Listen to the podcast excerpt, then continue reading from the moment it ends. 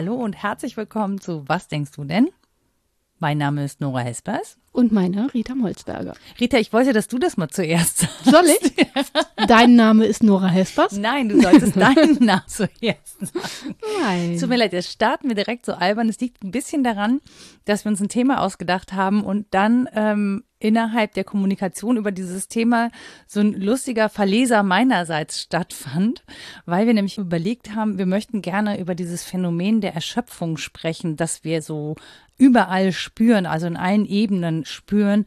Und dann habe ich Rita gefragt, was sie denn gerne trinken möchte. Und Rita hat dann geantwortet. Leitungswasser. Und mein Gehirn hat dann gelesen Leistungswasser. Was wahrscheinlich eine symbolische Selbstergänzung war. genau, deswegen. Die sinnvoll ist. Das würde ich sehr gerne trinken, wenn es das denn gäbe und es mich gesund hinterließe. Ja, auf jeden Fall habe ich Rita jetzt eine Flasche Leistungswasser hier hingestellt. Gluck, Wir werden, gluck, genau. gluck. Nachher sprudelt es aus ihr heraus, dann wisst ihr, woran es lag. Ich mache ein authentisches Geräusch dazu. Ja, das finde ich sehr gut. Vielen Dank dafür. So, Ah, sehr schön. Leistungswasser. Einmal Leistungswasser to go. Nein, aber es ist tatsächlich so, ähm, dass ich dachte oder ich das Gefühl habe, überall um mich herum sind Menschen erschöpft. Und die gängige Erklärung dafür ist, dass sie zu viel Arbeit hätten und versuchen jetzt zum Beispiel Arbeit zu reduzieren. Ich glaube aber, dass es nicht das Einzige ist, was zu dieser Erschöpfung beiträgt. Also ich glaube nicht, dass es die Arbeitsbelastung ist, sondern ich glaube, es sind vor allen Dingen die Bedingungen, unter denen wir in den letzten dreieinhalb, vier Jahren überhaupt Arbeit geleistet haben und dass das zu großen Teilen ähm, auch in dieser Erschöpfung mündet, die viele gerade spüren und vielleicht auch in dieser angeblichen Nachrichtenmüdigkeit. Auch da, ähm, ja, die ist belegt. Ne? Menschen wenden sich ab von Nachrichten, aber ich glaube nicht, dass es nur damit zu tun hat, dass sie ihnen zu schlecht sind, sondern dass wir in den letzten drei Jahren aufgrund dessen, was wir erlebt haben, was viele von uns durchgemacht haben, äh, einfach erschöpft sind und dass das aber gar keine Anerkennung bekommt, sondern dass alle glauben, es ist ja eigentlich gut weitergegangen. Jetzt muss das einfach so weitergehen wie vorher, ohne dass es diesen Moment gibt der Reflexion, des Durchatmens, des Pausierens, wie auch. Diese Welt ist gar nicht darauf ausgelegt, dass wir irgendwann irgendwo pausieren, also außer individuell eben, indem wir dann Urlaub machen. Ähm, aber ich glaube, das löst das Problem nicht. Ist jetzt aber nur so ein Gefühl. Hast du mit den Menschen denn gesprochen? Woher kommt der Eindruck, dass es nicht die Arbeitslast ist, sondern die Bedingungen?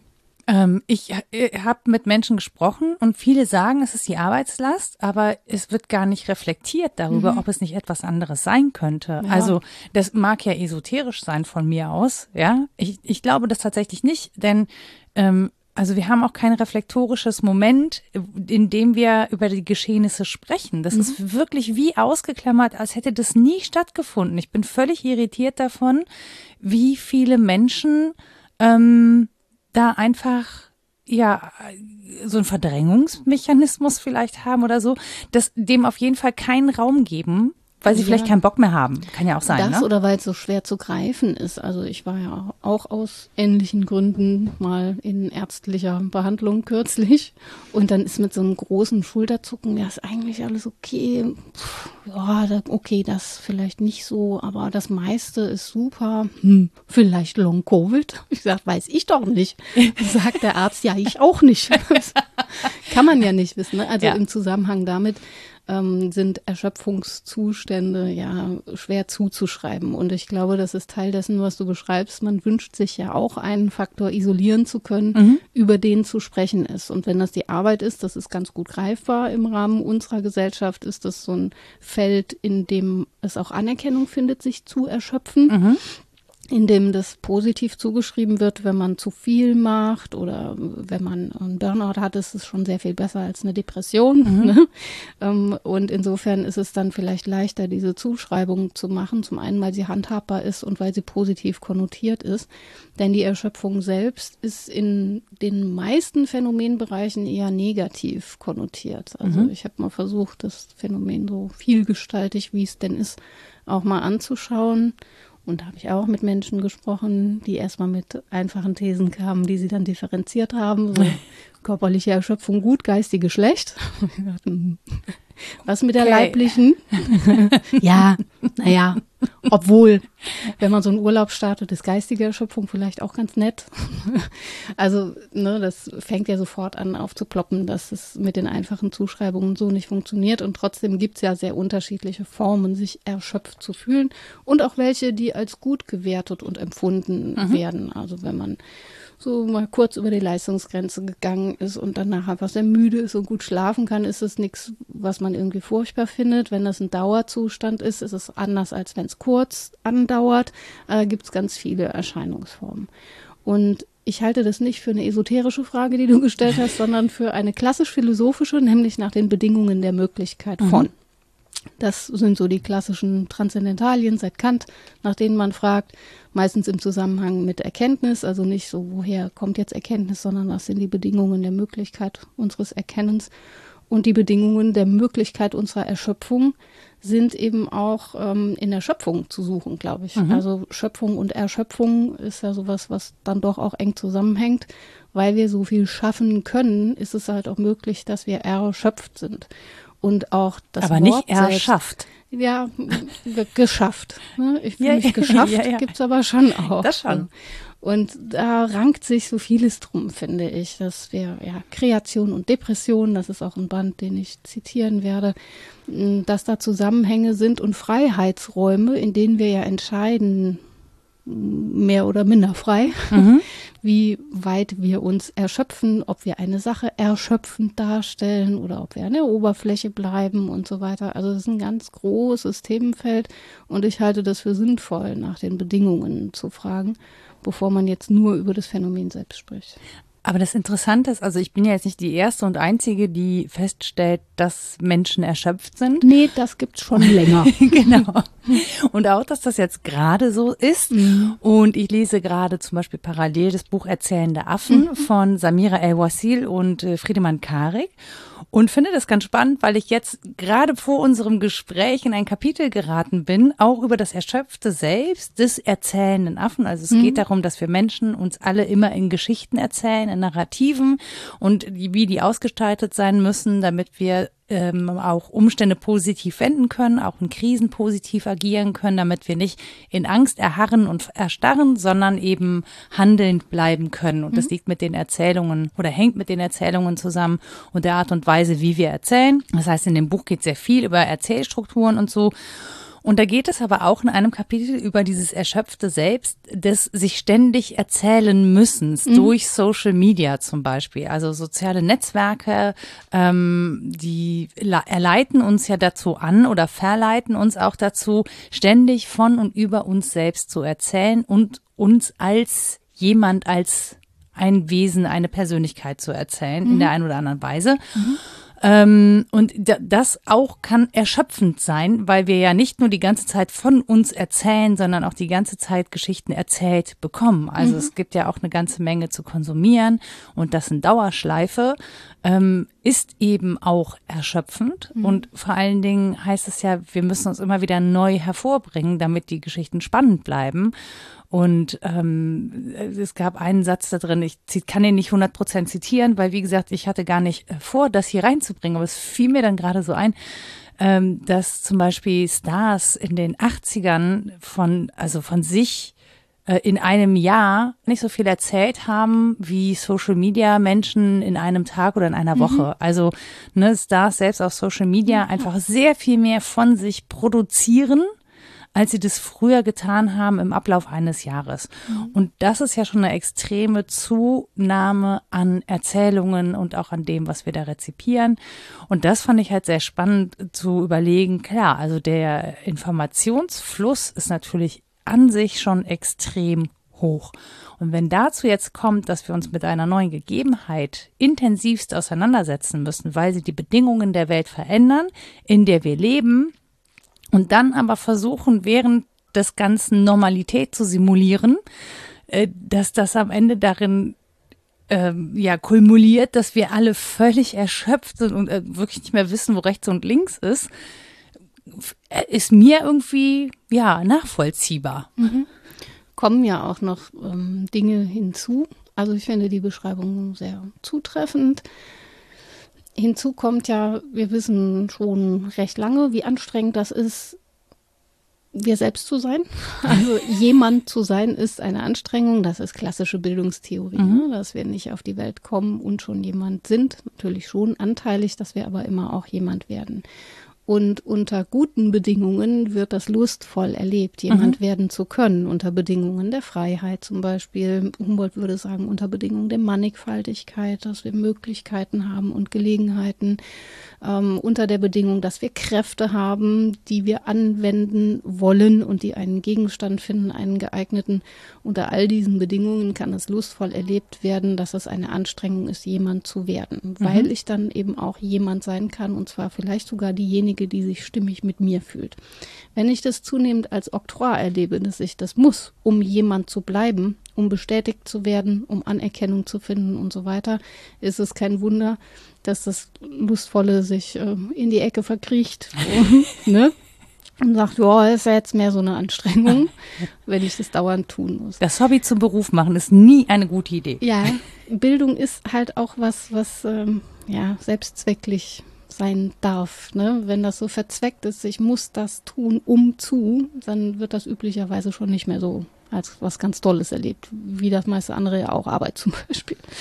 Ähm, hinzu kommt aber, das würde ich ergänzen wollen, bei all den sehr zutreffenden Beschreibungen, dass es eben auch sehr anstrengend ist, ähm, das alleine tun zu müssen. Mhm. Denn es ist ja so, dass wir schon auch von der Krise des Subjekts sprechen können mit gutem Grund. Also wir bewegen uns, so meine ich, jetzt aktuell auf eine Phase zu, wo wir zunehmend Modelle der Communitas neu denken müssen, Alterität mit in unsere Theorien einbauen müssen, weil wir merken, dass das Subjekt alleine das einfach auch nicht gut schafft. Und weil es zwar was bedeutet, die Geschichten der anderen zu konsumieren, das heißt aber nicht, dass ich mit denen bin. Mhm. Und es könnte ja auch eine Erleichterung sein, dass andere für mich miterzählen, wer ich bin. Mhm. Also ne, dieses klassische, das Ich wird am Du zum Ich. Mich kann das ja erleichtern, dass andere mich beschreiben und mir Angebote machen, wer ich wohl so sein könnte. Mhm. Dann kann ich mich dazu verhalten. Oder dass es sowas gibt wie zum Beispiel Rituale oder große Narrative, große Erzählungen, kulturelle ähm, Hintergründe, vor denen ich mein Selbst positionieren kann, so dass ich ungefähr weiß, da gehöre ich wahrscheinlich hin. Und dann ist es dann wieder sehr lustvoll, die Ränder zu begehen und zu gucken, wo ich aber auch nicht hingehöre und wo ich dann doch Individuum bin und abweiche, aber auf Basis von gesicherter Existenz. Und wenn das nicht so ist, ähm, dann ist es ja kein Wunder, dass die Existenzarbeit, Individuum zu sein, als sehr anstrengend empfunden wird. Das Witzige ist, ich habe gerade so heftig genickt, dass unsere Plopschutze hier wie wild gewackelt haben. das, ja. Das, wir wissen das alles schon so ganz schrecklich lange. Das ist schlimm. Ich habe ein bisschen recherchiert, auch gerade in etwas älteren Büchern. Die erzählenden Affen sind mir auch begegnet. Aber ich habe ähm, in der Müdigkeitsgesellschaft von Hahn nochmal gelesen, das von 2010. Mhm. Ähm, da steckt es ja schon im Begriff. Er wendet das positiv und sagt, wir bewegen uns eigentlich im, im, guten Sinne auf eine Müdigkeitsgesellschaft hin, wenn wir erkennen, was so schwierig ist an Ermüdungszuständen und wo aber auch das Gute darin liegt und so weiter. Und diese Beschreibungen, ähm, dass wir von der Phase der Reflexion und Verschiebung, wo Andersheit uns vielleicht von außen begegnet, ist in eine Phase geraten sind, wo es nur noch so leicht verschobene Differenzen gibt und eigentlich Negativität gar nicht mehr stattfindet. Also kein, das mache ich nicht oder die Fähigkeit, etwas zu unterlassen irgendwie schwierig geworden ist. Er spricht da von einem Übermaß an Positivität, mit dem mhm. wir nicht umgehen können und das auf das Subjekt zurückschlägt. Das ist alles lang gedacht, aber irgendwie schlägt sich das nicht so nieder in unseren Lebensvollzügen. Weil wir gar keine Zeit haben, das alles zu reflektieren ja, also und darüber werden wir immer auch. müder. Ja, wahrscheinlich. aber das ist auch interessant. Also ich, äh, es ist noch nicht ganz ausformuliert. Wie gesagt, ich bin noch nicht zu Ende mit den erzählenden Affen, aber ich bin auf einem sehr guten Weg. bin bei Seite 400 noch was. Äh, und das, Jetzt wo ich hörst halt auch nicht wirklich, mehr auf. Nee, das sowieso nicht. Also ich will auch gar nicht aufhören, aber es ist auch da, ne? Ich brauche so ein bisschen Restkapazität zum Lesen, wenn ich davon was behalten möchte. Also ich kann das einfach lesen und nichts mhm. davon behalten.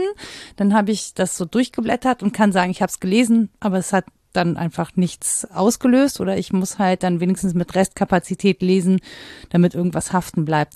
Und da geht's nämlich auch um diese Heldenreise, nach der wir eben viele Erzählungen stricken. Also der eine Protagonist, die eine Protagonistin, wobei es immer noch häufig der eine Protagonist ist und dass sich sozusagen sehr viel da am Individuum und an, an der Wandlung eines Individuums festmacht. Mhm. Und dass es eigentlich mehr darum gehen muss, wie wir als Gemeinschaft etwas agieren und bewegen können. Also dass das Individuum da gar nicht mehr so sehr im Mittelpunkt steht, sondern die Gemeinschaft mhm. im Mittelpunkt steht. Ähm, und ich würde behaupten, das heißt, wir brauchen am Ende andere Erzählungen, auch von Gemeinschaft, vom Aufteilen, aufteilen. Jetzt, äh, ja, ja. da werden einige Leute schon wieder nervös, das weiß ich, aber ich glaube, das ist nicht anders. Rita hat etwas Digitales an und es piepst. Das ist eine Digitaluhr.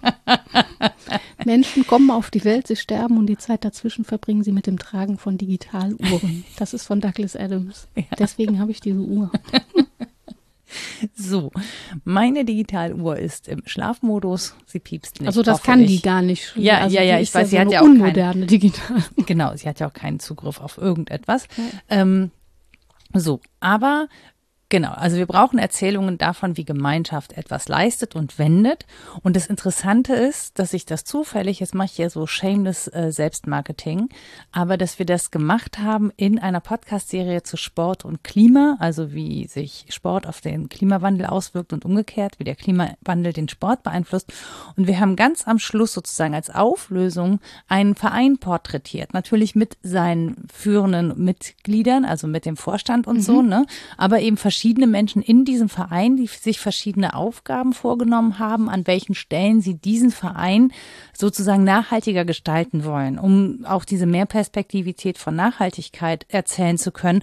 Und ich dachte, wie interessant. Ich glaube, an der Stelle haben wir es genauso gemacht, wie es vielleicht auch gedacht ist, dass wir eben diese Heldenreise, diese, diese Verwandlung und Formation ähm, dass wir die nicht an der Einzelperson erzählt haben, sondern an einer Gemeinschaft, die mit mehreren Menschen zusammen etwas verändert, etwas in Bewegung bringt, etwas wandelt mhm. äh, und sie dabei eben begleitet äh, auf, und gezeigt, auf, an, wo sie auf Hindernisse stoßen und wie sie aber auch miteinander sozusagen aushandeln, diesen Aushandlungsprozess begleitet, wohin sie denn eigentlich gehen möchten. Mhm. Und das finde ich ganz spannend. Das stimmt, wobei einem auch dieser Aushandlungsprozess ja als was potenziell sehr Anstrengendes begegnen kann. Absolut. Also insbesondere, ich bin sehr verhaftet in diesem alten Subjektdenken. Das ist nicht so, als wäre ich irgendwie damit fertig.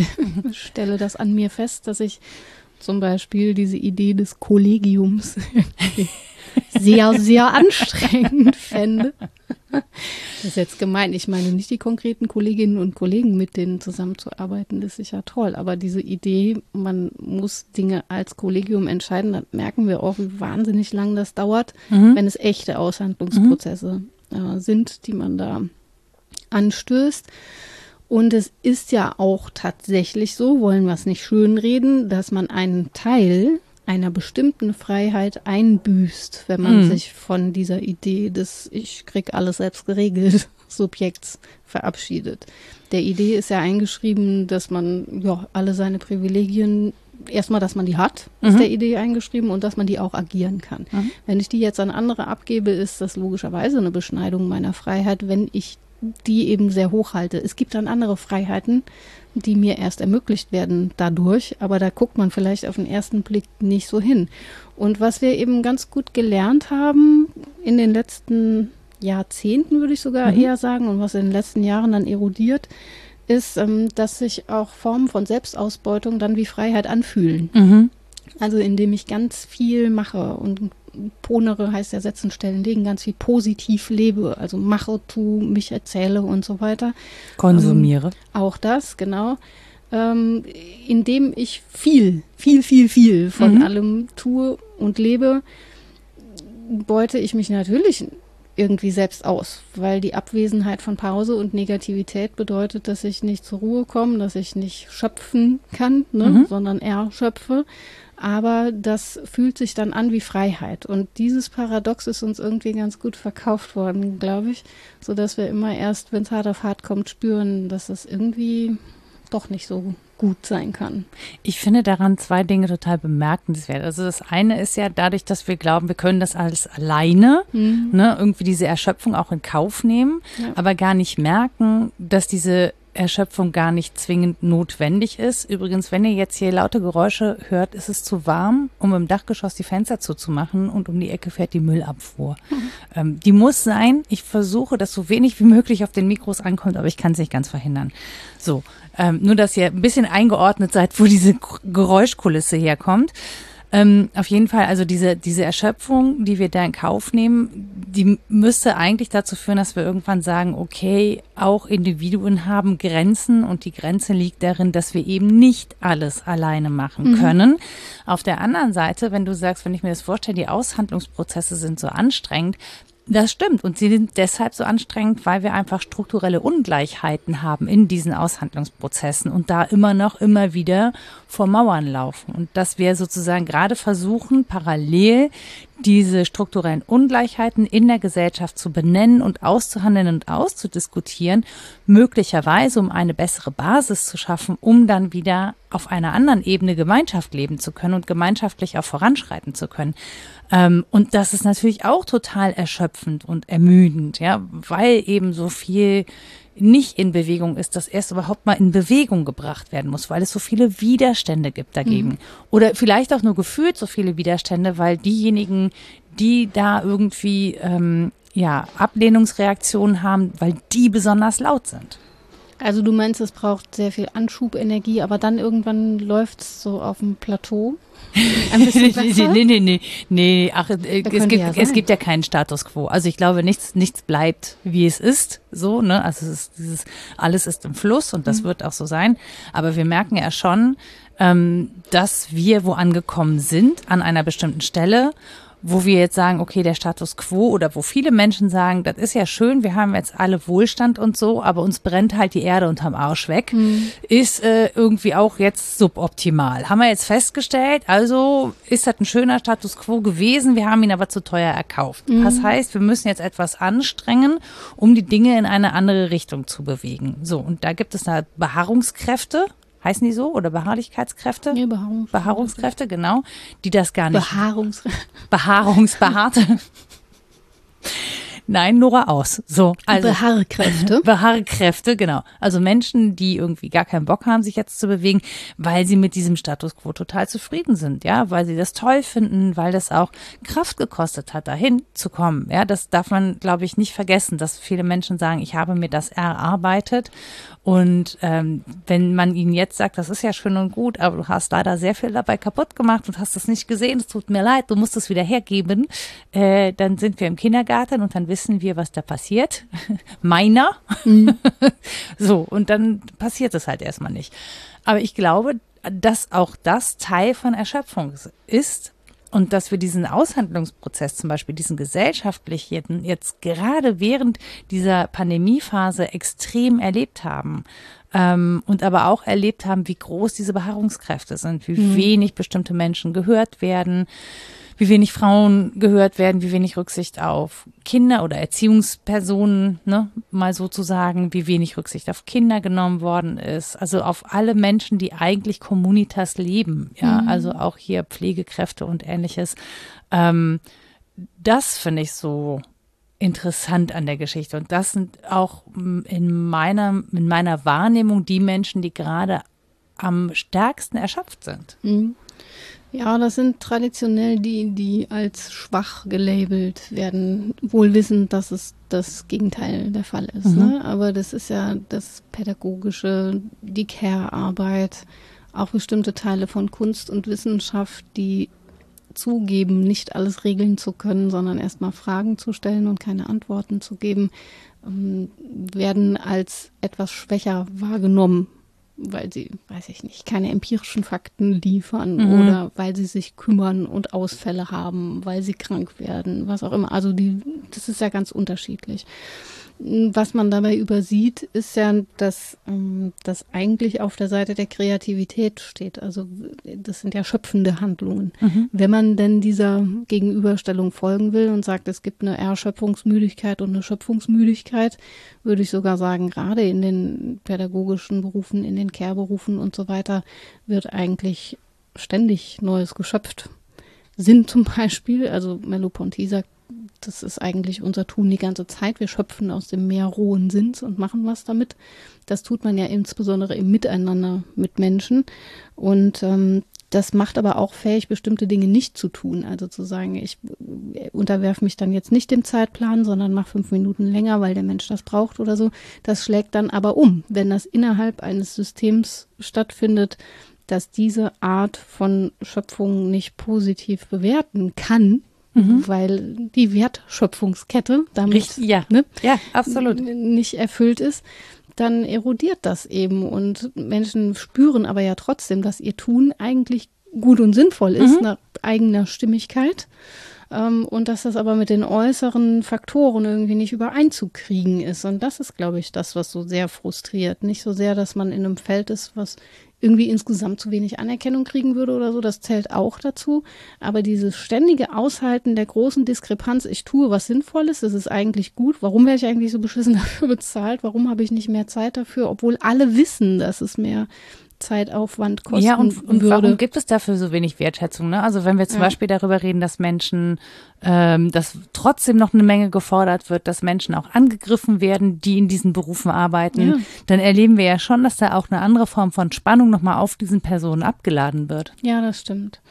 Also eigentlich müssten wir das ins Spiel bringen, ne? nicht gegeneinander ausspielen, Mhm. sondern miteinander äh, versöhnen. So eine Schöpfungsmüdigkeit und Erschöpfungsmüdigkeit, beides okay, können Menschen beides empfinden, hat beides Gründe. Aber das eine wäre halt die Fähigkeit, auch mal was nicht zu tun. Mhm. Das ist dann so eine Art Schöpfungsmüdigkeit, wenn man jetzt Hahn folgt und das ein bisschen weiter denkt. Ähm, er nennt das die äh, Müdigkeit der negativen Potenz. Also Mhm. Negare, Nein sagen und so, davon hatten wir es ja auch schon mal.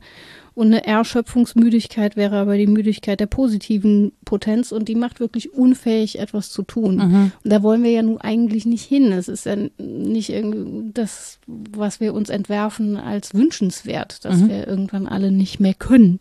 Aber Wir tatsächlich. laufen aber hart drauf zu. Ja, er spricht da von einem Infarkt. Er sagt, vorher gab es Infekte, 2010.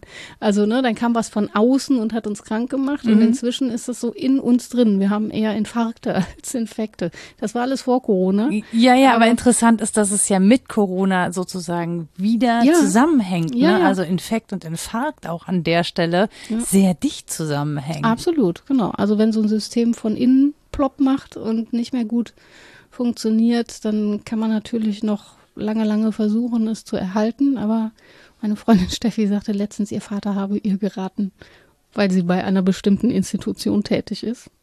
Wenn der Gaul tot ist, steig ab. das war nicht sehr klug. Habe ich auch auf mich bezogen. Weil es ist ja auch unfassbar anstrengend, auf dem toten Pferd weiterreiten zu wollen. Also innerhalb Ja, von. Gesellschaft weitermachen zu wollen, obwohl man längst deren Infarkt erkannt hat. Mhm. Das ist ja kein Wunder, dass wir da erschöpft von sind.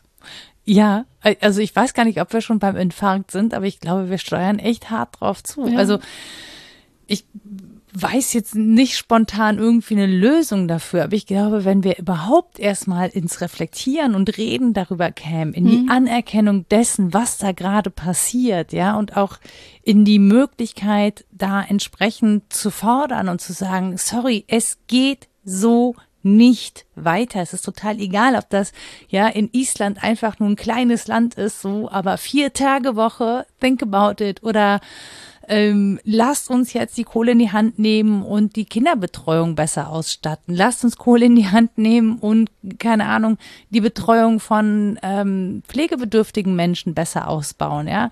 Lasst uns irgendwie Geld in die Hand nehmen und nicht, wie es gerade in Berlin passiert, in Brennpunkten noch die Kohle zu kürzen, sondern zu gucken, dass wir mehr Menschen in Gesellschaft haben und auch sie teilhaben lassen, weil wir am Ende alle davon profitieren werden und Folgekosten, die ja auch häufig mit Gesundheit zu tun haben. Ne? Also dass wir die reduzieren im Sinne, also auch zum Gemeinwohl. Und das soll mhm. jetzt nicht irgendwie so fiese Hygienik sein oder ne, gesunder Volkskörper oder so. Das meine ich damit nicht, sondern Menschen überhaupt zu ermöglichen, nicht an dieser Gesellschaft zu erkranken. Ja. Ich glaube, das, das ist das, wo man so ein bisschen hin muss, weil das passiert ja in vielen Fällen. Also da, wo Menschen benachteiligt werden, wo sie nicht aus den Strukturen rauskommen, da erkranken sie und zwar nicht, weil sie sich schlecht ernähren oder so, sondern weil sie nicht teilhaben können an etwas, das sie gesund erhält und auch ne, so ihnen ermöglicht, überhaupt sich für sich selber zu sorgen. Mhm.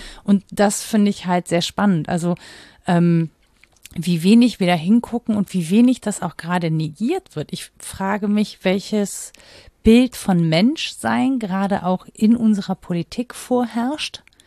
Das ist, ich glaube, ausschließlich der Homo economicus, der leistungsbereit. Also ich, ich bin so ein bisschen Es ist uns auf ratlos. jeden Fall noch sehr unangenehm, dass wir so angewiesen sind. Das ja, ist schon so. Also Nö, mir nicht.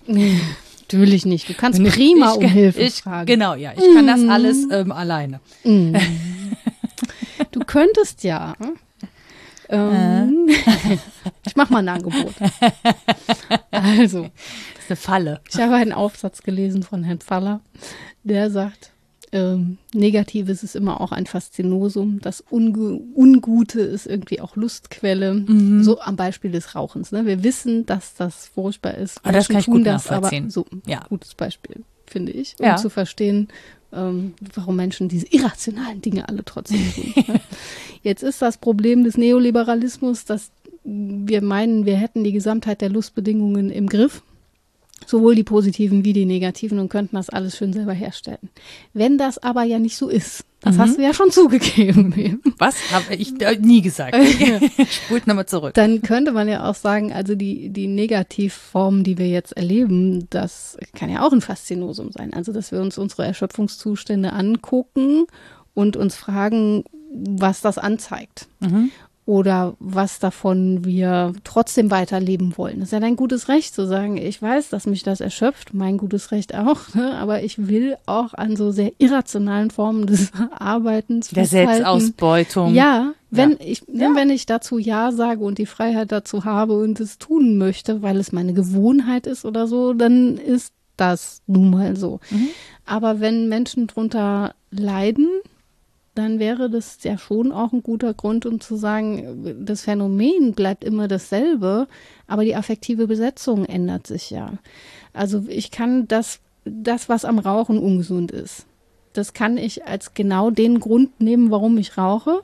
Also mhm. ich kann das feiern irgendwie sagen, so. Ich möchte, dass meine Lunge ganz schwarz ist. Ja, es, ja, ich will auch, ne, ich will auch Leben mein eigenes negativ beeinflussen. Dieser können morgendliche Bröckchenhusten ist so befreiend. Es gibt Menschen, die das so behaupten würden, das jetzt nicht, das habe ich noch nicht gehört, aber das ist, ist gerade deswegen, ekelhaft. aber dass Dinge gerade deswegen Spaß machen, ja. weil sie also so cleaner Sex ohne irgendwie ein bisschen was negativ will ich gar nicht sagen. Irgendwie, ja, aber saufen ohne Kater. Es gibt ja Menschen, die ja, sich für so. ihren Kater dann so, ah, ja. ah, es war geil, aber ah. die Dinge gehören ja zusammen. Ja. So. Und ähm, das kann ich dann positiv labeln und sagen, genau deswegen mache ich das. Oder ich kann sagen, boah, nee, das ist, jetzt wird's mir eklig, jetzt lasse ich das, das ist mir irgendwie dann doch zu. Ich hätte es gern cleaner, das ist mir irgendwie zu, zu mhm. schwierig, zu lebensverneinend oder so. Das meine ich mit den affektiven Besetzungen. Also man muss ja nicht das Phänomen selbst rumdrehen. Man muss ja jetzt nicht sagen, wir dürfen alle überhaupt nie wieder erschöpft sein, sondern es geht darum, wie die affektiven Besetzungen dieser Zustände uns möglich sind. Ob wir die Freiheit haben zu sagen, diese Form von Erschöpfung, die ziele ich gerne an und äh, die würde ich gerne in Gemeinschaft auch erleben. Meinetwegen mit einem anderen Menschen. Oder das ist was, was Menschen nicht gut tut, auch in großen Gruppen nicht gut tut, dann dürfen wir das jetzt mal negativ labeln, was wir vorher alles positiv besetzt haben, nämlich diese ganzen Schaffensbedingungen, dass wir ganz viel schaffen können. Wir müssen nur wollen. Ne? Mhm. Dann darf es eben zu anderen affektiven Besetzungen kommen. Und das wäre ja eine Möglichkeit, dass wir sagen, Erschöpfung und Müdigkeit sind faszinierend, dürfen es auch bleiben als Phänomen, aber wir versuchen mal daran was abzulesen ähm, und vielleicht mal also zu variieren mhm. und zu fragen, wie das anders sein könnte und ob das notwendig ist, dass Erschöpfung Entfremdung bedeutet und innere, innere Leere und äh, Antriebsschwäche und Anhedonie und so oder ob Erschöpfung nicht auch was anderes sein kann, nämlich wie gesagt so eine Fähigkeit, was zu unterlassen, äh, Nein zu sagen, bestimmten Dingen zu entsagen ähm, und sich gut anfühlen kann. Ja, aber ich, ich glaube, dass dieses, also Erschöpfung, wenn sie im Wechsel ist mit Rekreation und ne, ja. dann ist es ja auch in Ordnung.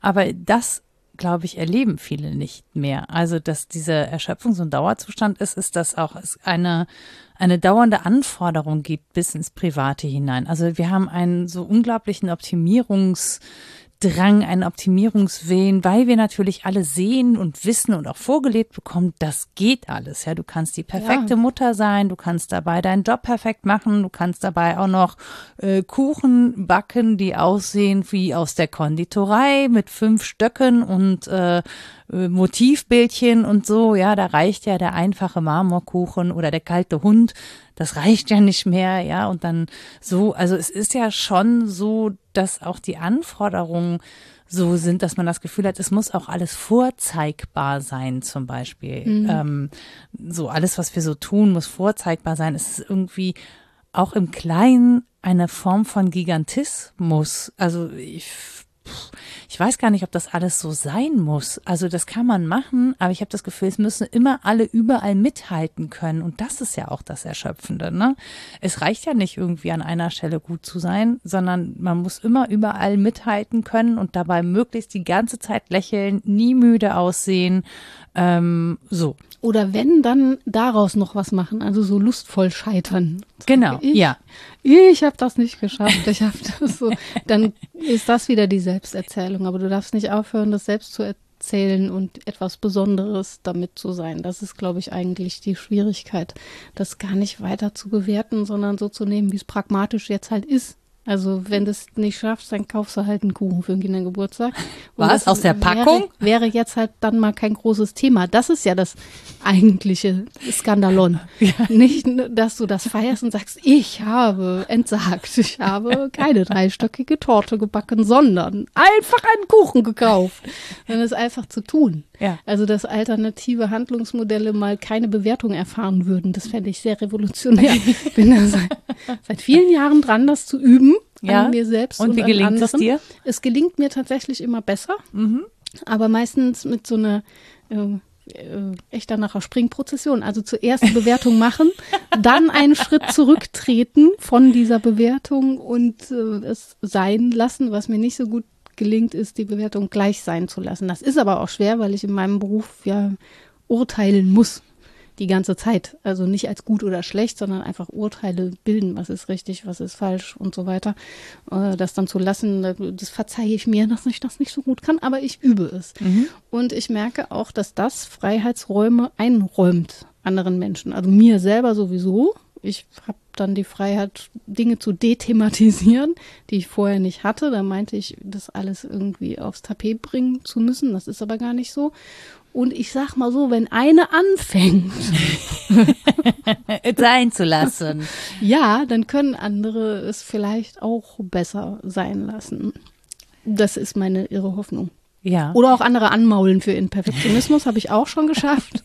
Als die Mutter in der Kita von dem Kind, das vor meinem Kind Geburtstag hatte, hat die hat die 40 individuell gestaltete Cake Pops gemacht, also so oh, runde okay. Kugeln.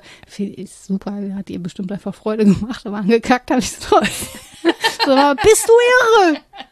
Ich muss als nächstes. Und jetzt kommen schon so Bananenbrot-Muffins oder was? Das stinkt doch total ab. Ist aber gar nicht so, ist den Kindern total egal. Also die finden das eine schon super cool und das andere ist halt auch süßes Gebäck. So. Ja, Hauptsache Zucker. Also ich glaube, so ja. groß ist der Anspruch da gar nicht.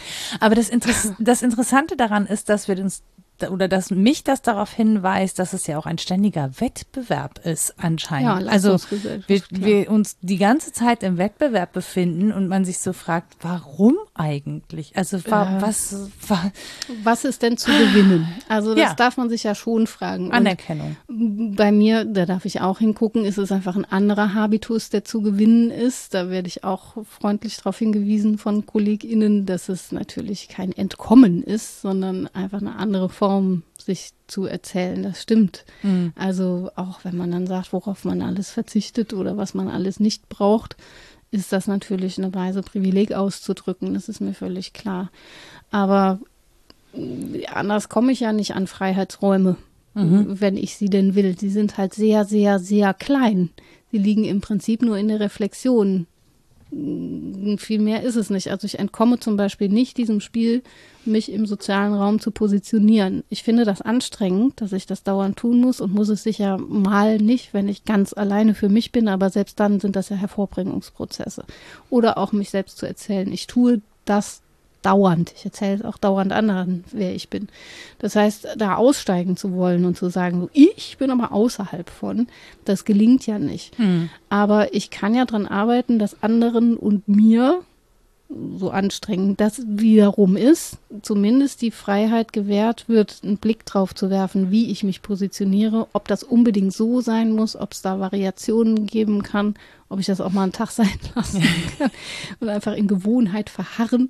Also, ja. Aber ist das nicht eine Individualisierung des Problems? Also ist es, können wir das nur alleine, kann das nur jede und jeder individuell für sich lösen in den Räumen, die uns eben zur Verfügung stehen und damit eben auch in den Reflexionszeiten, die uns zur Verfügung stehen? Das meinte ich ja eben. Also es ist ja schon gut, da auf Gemeinschaftsmodelle zu schauen und auch zu gucken, wie die anderen mich erzählen und mir da Entlastung zu holen, dass ich das alles gar nicht selber machen muss. Aber es ist natürlich so, dass die anderen nah an mir dran sind. Also diese Positionierungen im sozialen Raum laufen qua Ähnlichkeit und qua Abgrenzungsprozessen. Also die Ähnlichen positionieren sich an einem ähnlichen Platz und grenzen sich dann gegenüber denen ab, die da vermeintlich nicht hingehören. So. Das heißt, wenn ich das um, komplett den anderen überlasse, bleibe ich auch in meiner Ähnlichkeitsblase logischerweise drin. Aus der komme ich wahrscheinlich auch tatsächlich nicht gut raus, weil die Begegnung gar Aber nicht so so unbedingt schlimm? erwünscht ist. Ich bin da nicht alleine mit. Ich kann da viel anderen abgeben. Ähm, aber ich gewinne nicht riesige Freiheiten. Also Mhm. die soziale Mobilität, die wird ja meistens nur von unten nach oben gedacht. Ich bin sehr dafür, das zu mehr dimensionalisieren und Mhm. zu gucken, ob man auch schräg links hoch kann oder so rechts abbiegen, jetzt nicht politisch, ne, aber Nee. ganz, ganz woanders hingehen Mhm. im Raum, nicht nur oben, unten, also 3D-Modell halt. Aber die Frage ist, von wem das gewünscht ist. Denn wenn man das zu Ende denkt und alles flüssig wäre und jede und jeder sich positionieren könnte, wie er oder sie will, ohne Anbindung an andere, die das miterzählen, dann sind wir bei Überindividualisierung. Dann tut es wirklich jeder für sich selbst. Und das ist ja dann auch wieder Blödsinn, da wollen wir auch nicht hin. Also, dass das zum Infarkt des Subjekts führt, das ist, glaube ich, sehr sinnfällig. Ich finde nur, ich habe nur deswegen nochmal gefragt, weil ich es so spannend finde, dass mir auch jemand äh, geschrieben hat bei Mastodon, Erschöpfung ist politisch. Ja, So. absolut. Und ich dann gefragt habe, okay, welche Dimension betrifft eigentlich dieser Ausspruch? Also ist es so, dass sozusagen das erschöpfte Individuum sich zum Beispiel politisch nicht mehr in der Form engagiert, weil davor, dafür die Energie einfach fehlt? Das heißt, ich stelle fest, ich bin erschöpft, aber eben weil ich erschöpft bin, habe ich gar nicht mehr die Kraft, mich etwas oder einer Idee entgegenzustellen. Das finde ich gerade sehr spannend und ähm, bin ein bisschen ratlos, wohin das dann führen würde, wenn dem denn so sei, dass so viele von uns so ermüdet sind und so erschöpft und so einfach nicht mehr wissen, äh, wo sie jetzt diese ganze Information und wie und wann überhaupt noch verarbeiten sollen, die gerade auf uns einprasseln und die von uns allen Handlung erfordern. Also eigentlich schreit ja alles, was wir gerade haben, nach Handlung. Ja, du musst was tun, du musst was tun, du musst was tun. Du weißt aber gar nicht mehr, wo du anfangen sollst. Ähm, oder ist äh, Erschöpfung politisch im Sinne von, dass es sozusagen politisch gewollt ist, dass Menschen erschöpft sind. Ach so, mhm. Ne? Also von, von der anderen Seite aus gedacht, dass es sozusagen politisch gewollt ist, dass Menschen erschöpft sind, eben weil sie dann weniger mitsprechen wollen. Also weil das natürlich Herrschaft einfacher macht, wenn nicht alle die Energie haben, politisch mitreden und sich beteiligen zu wollen. Das Wem nutzt sicher, das? sind sicher politische Aspekte. Ich hätte es nochmal anders interpretiert, nämlich dass meine Erschöpfungsmüdigkeit, wenn es sie denn gibt, ne, ähm, mich zwar unfähig macht, was zu tun, also ich kann dann politisch nicht mehr mitentscheiden, aber ich kann ja auch, wenn wir bei der Unterscheidung bleiben, noch so einen Rest aufbringen an, ich möchte das nicht. Mhm. Also ist nicht nur nicht zu tun, sondern das sozusagen reflektiert und aktiv nicht zu tun. Was zu unterlassen, hat ja schon auch widerständigen Charakter. Also Dinge, die von mir erwartet werden, nicht zu tun.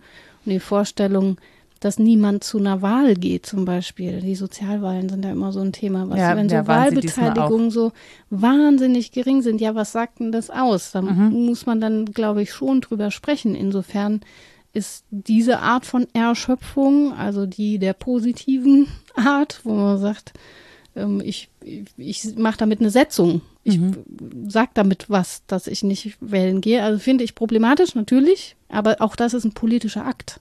Ja, aber ich, ich ähm, glaube auch, also diese Erschöpfung am politischen Prozess selber, also an diesem Teilhabeprozess, wenn man das Gefühl hat, man macht und tut und, und kommt, aber man rennt eigentlich die ganze Zeit ja. vor Wände. Ähm, ich denke an die vielen Proteste, ähm, die im Rahmen von Klima stattfinden. Ne? Mhm. Ne? Also ob man das jetzt gut findet oder nicht. Aber die vielen Menschen, die über nicht nur Monate, sondern Jahre hinweg zum Beispiel in Lützerath protestiert haben, mhm. die da einfach ähm, vor Wände gelaufen sind. Also deren Protest am Ende ja nicht gehört worden ist, wo sich dann andere Stellen durchgesetzt haben, wo immer noch fraglich ist, wie das eigentlich zum Beispiel juristisch zu bewerten ist, was da stattgefunden hat. Das ist ja auch alles noch in Aushandlung. Mhm ähm, dieses, dieses sich ermüdende, ähm, ja, ich muss, wir müssen etwas tun, ja, in diesem Sinne und äh, das aber gefühlt so wenig Resonanz erfährt. Wobei ja gerade rausgekommen ist, dass viel mehr Menschen, als man gemeinhin glaubt, äh, eigentlich der Meinung sind, doch, wir müssen mehr tun, um das mhm. Klima zu schützen und um uns und die unsere Umwelt zu schützen. Ähm, auch das ist ja spannend. Wer bekommt diese Aufmerksamkeit? Aber es ist ja auch ein Kampf an der Stelle um Aufmerksamkeit und es ist ein extrem erschöpfender Kampf. Den kennen aber, glaube ich, viele Menschen, die sich für bestimmte Dinge einsetzen. Das ist wirklich äh, ein erschöpfender, ermüdender Kampf ist, sich für eine Verbesserung der Umstände für viele einzusetzen. Vor allen Dingen, wenn man ahnt, dass die Gegenseite, wenn wir jetzt mal so in einfachen Gegenüberstellungen denken, das ja strategisch einsetzen kann. Also man ja. kann dem anderen ja. Weil es Machtverhältnisse gibt. Genau, man kann den anderen Energie abziehen, indem man sie einfach strampeln lässt. Ja, ja, ja, das so, meine ich. Ich stelle mir da ja. so eine Figur vor, die eine große Hand am Kopf hält und der andere zappelt und macht und tut. Und das ist einfach sehr, sehr anstrengend, während das die andere Kraft ist noch eine Beharrlichkeit, mhm. festhalten am mhm. Alten. Und da kann man sich schon leer laufen dran auch da wären oder sind ja auch gemeinschaftliche Projekte sicher energetisch sinnvoller, als das alleine zu tun. Also sich mal abzuwechseln, so ein 24-Stunden-Rennen macht man ja auch nicht alleine, sondern dann pennt mal einer und der andere darf dann auf der Bahn und so. Mhm. Das sind schon ähm, Modelle, die, die wichtiger werden, glaube ich. Also es ist wirklich in Alterität zu denken, weil wir die Bedingungen des guten Lebens nicht selbst verfügen. Tun wir nicht und hinzugucken, wer darüber verfügt, hilft. Also nicht so zu tun, als wären sie vom Himmel gefallen, hilft schon mal, sondern nach Machtpositionen zu fragen und wo das denn gestaltet wird und ob das so bleiben muss, darf man auch mal fragen. Ich frage mich halt gerade, ob wir es hier auch mit Fällen von Grenzsetzung zu tun haben. Also ob wir nicht an bestimmten Stellen einfach sagen müssen, so ich stelle fest, an der und der Stelle sind wir, bin ich erschöpft, hm. ja, und hier ist sozusagen eine Grenze erreicht und wir beschließen, dass wir über diese Grenze nicht rübergehen. Also ein, ein gewisses Momentum an Bockigkeit, ja, aber auch dem schon, entgegenzusetzen. Ich, kann nicht mehr, kann auch ja. ein politischer Akt sein. Ne? Genau. einzusehen, ich kann nicht mehr. Jetzt ja. können wir vielleicht noch machen, dann muss jetzt aber jemand anders mal für mich ran, weil ich kann, kann nicht mehr. Aber ich glaube, wir sind nicht nur bei einem individuellen Ich kann nicht mehr, sondern wir sind an bestimmten Stellen an einem Wir können nicht ja. mehr. Also bestimmte Menschen in bestimmten Zusammenhängen könnten sich jetzt eigentlich zusammentun und sagen, wir können nicht mehr. Hier ist irgendwie eine Grenze erreicht, auch der kollektiven Leistungsfähigkeit. Das Irre ist, dass das besser gelingt, wenn das nicht so normativ daherkommt. lustigerweise. Das trägt sich ja auch noch in den, meinst du? Ja, genau.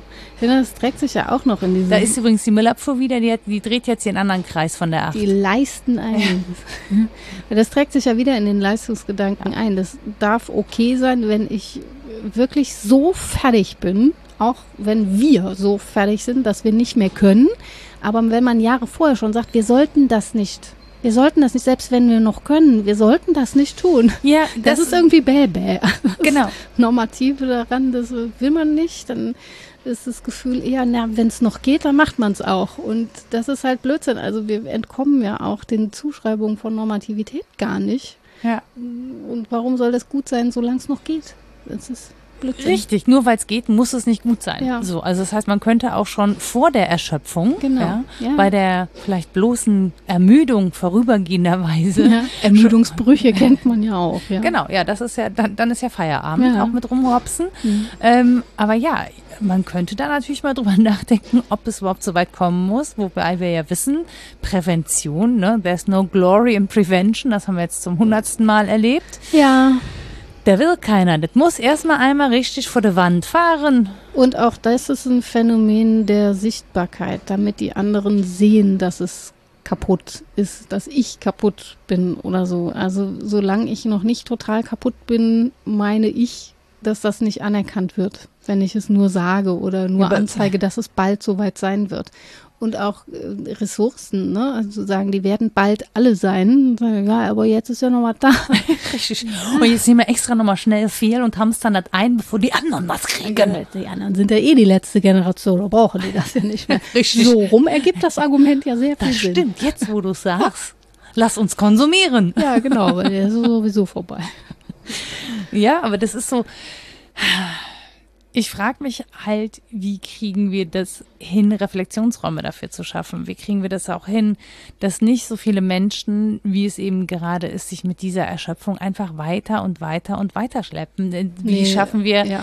Rekreationsräume, Also, Erholungsräume? Ja, die braucht es für die, die schon erschöpft sind. Und eine Sache wäre vielleicht noch zu schaffen, nämlich die mit solidarisieren, die noch Kraft haben. Mhm. Es gibt ja Menschen, die noch nicht so erschöpft sind, Mhm. weil es bisher ganz gut lief mit den Privilegien und die mitzunehmen in die Frage, wofür lohnt es sich denn zu leben? Guck mal, du hast noch Kraft, vielleicht kannst du den Kampf noch führen, ich kann schon nicht mehr.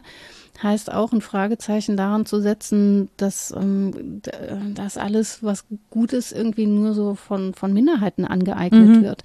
Selbst die Minderheiten können ja einsehen, dass das nicht so toll ist, was Frauen da jetzt so passiert. halt. Und dass man das gegebenenfalls anders machen kann. Also die mit ins Boot holen, die noch Kraft dafür haben und den anderen ermöglichen, wieder Kraft zu schöpfen in Mhm. dieser Zeit. Das hilft ganz sicher, aber auch das geht eben nur gemeinsam. Aber da, genau, empfehle ich einfach unsere Fol- Folge über Solidarität Ja. und Solidarisierung.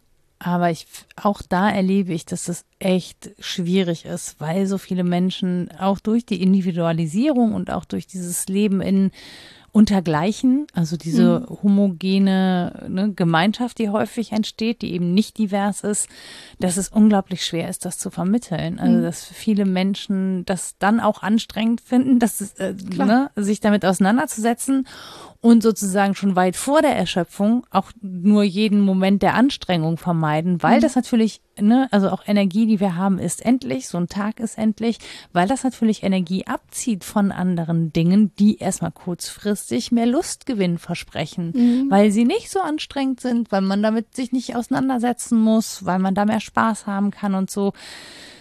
Auch Oder das, weil man sich von Liebgewordenem vielleicht trennen muss oder von Ideen des ich habe Liebgewordenen. ja nichts mehr lieb. Ich habe zuletzt habe ich gelesen, die Familie abschaffen, weil die ja auch so eine Zelle ist, in der Ja. das die ganze Zeit fortgeschrieben wird, dass man, Ja. dass man arbeiten muss, um zu verdienen und dass das die Modelle sind, in denen das eben funktioniert. Mhm. Also müsste man das eigentlich zugunsten von größeren kollektiven Modellen, in denen auch Menschen vereinzelt sein können, ähm, weiterdenken. Aber die Reaktion ist dann üblicherweise, aber ich liebe meine Familie.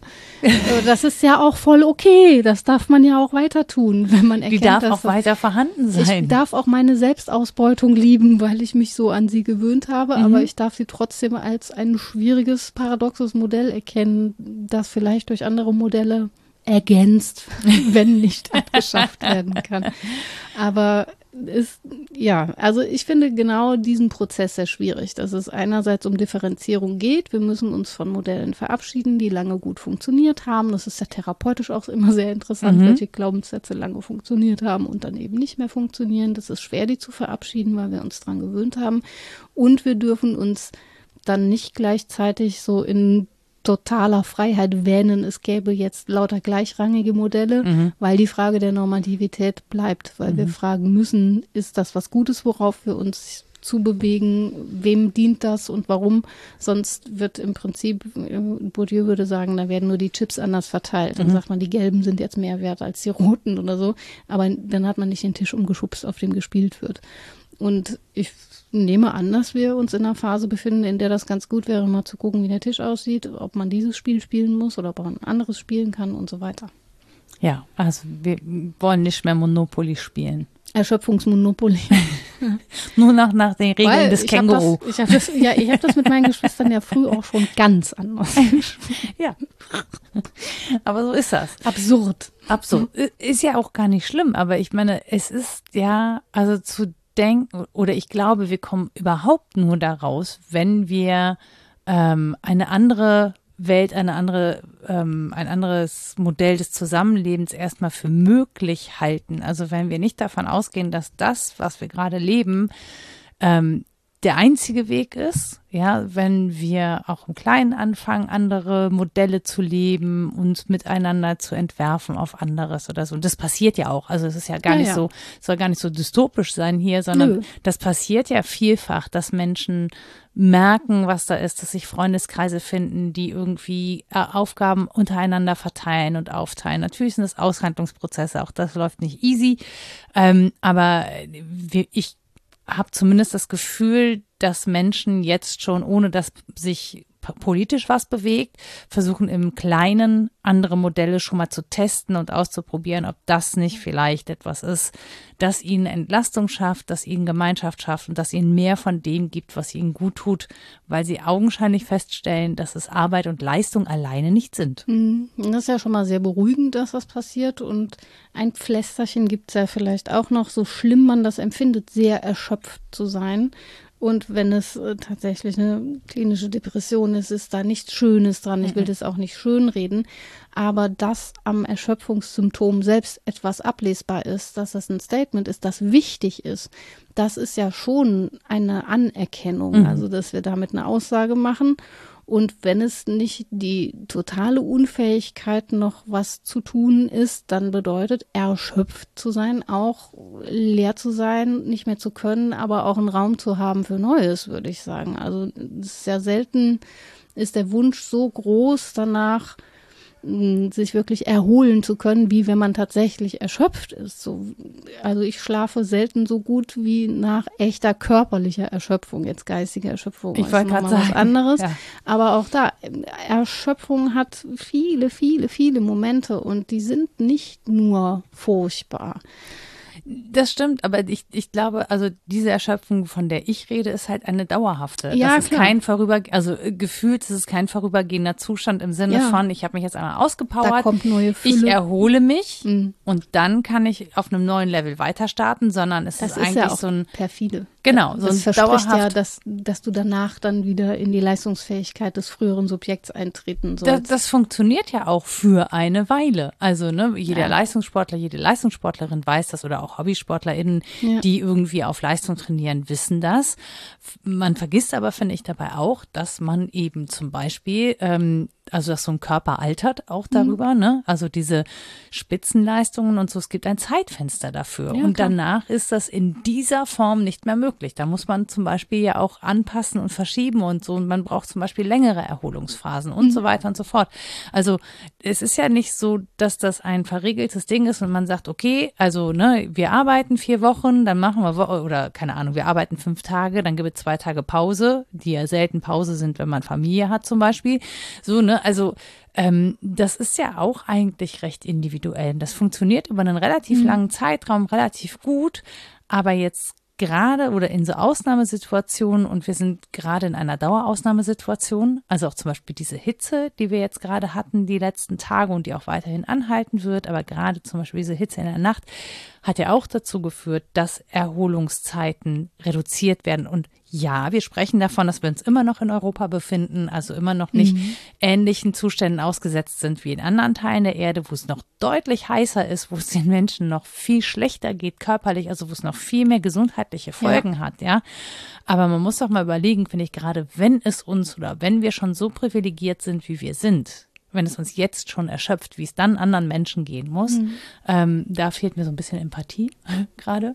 Ich jammer hier schon wieder die ganze Zeit rum, ne? aber ich glaube, ich möchte nur dafür plädieren, ähm, dass das etwas ist, wo wir hinhören und hinspüren müssen, um Schlüsse daraus zu ziehen, die uns ähm, befähigen, etwas anderes zu machen. Mhm. So. Bestimmten Anstrengungen auch mal zu entsagen. Auch das ist eine Anstrengung aber eine, ah, ja. die sich vielleicht lohnt. Genau. So, also ja. Das ist nicht, also ich glaube, das ist nicht so viel, oder das Gejammer, was ich gerade dann äh, da ablasse, das ist eigentlich eher ein Plädoyer dafür, das zuzulassen, das zu spüren, sich darüber auszutauschen ähm, und vielleicht auch nach Möglichkeiten gemeinsam zu suchen, wie denn anders damit umgegangen werden kann. Vita contemplativa. Ja. Genau, Hannah Arendt, das habe ich behalten. ja. ja, also so, dass das der Raum ist ja. für Negativität, für Entsagung, für Ruhe und Pause. Und Gemeinsames. Lustwandeln mhm. und dann über den Zustand der Welt. Gemeinsame Bedingungen für, für lustvolles äh, Leben schaffen, ja. Ja. So, gut. Okay, dann, ähm, weil Rita das ja mal gut auf dem Schirm hat. Das Fazit Geht so. Habe ich nicht immer so gut auf dem Schirm. Doch, eigentlich, also tatsächlich, bei mir ist jetzt gerade im Kopf völlige Leere und Erschöpfung. Haha. Und du weißt wenigstens noch, worüber wir die letzte Stunde gesprochen haben. In oh. etwa sollte ich das noch hinkriegen. In lauter Erschöpfung. Ein müdes Fallen lassen. Schwächeanfall meiner rechten Hand. Also begonnen haben wir ähm, mit Leistungswasser. Mit dem, Leistungswasser, Daran erinnere ich genau. Mich. Deswegen kann ich jetzt auch noch, weil ich das getrunken habe, kann ich noch ein Fazit schaffen. So sieht's aus. Ähm, du hast von Personen berichtet, die erschöpft sind und hast gesagt, sie haben, schreiben das meistens der Arbeit zu, es sei aber sinnvoll und da sind wir übereingekommen, nach den Bedingungen dieses Arbeitens zu fragen.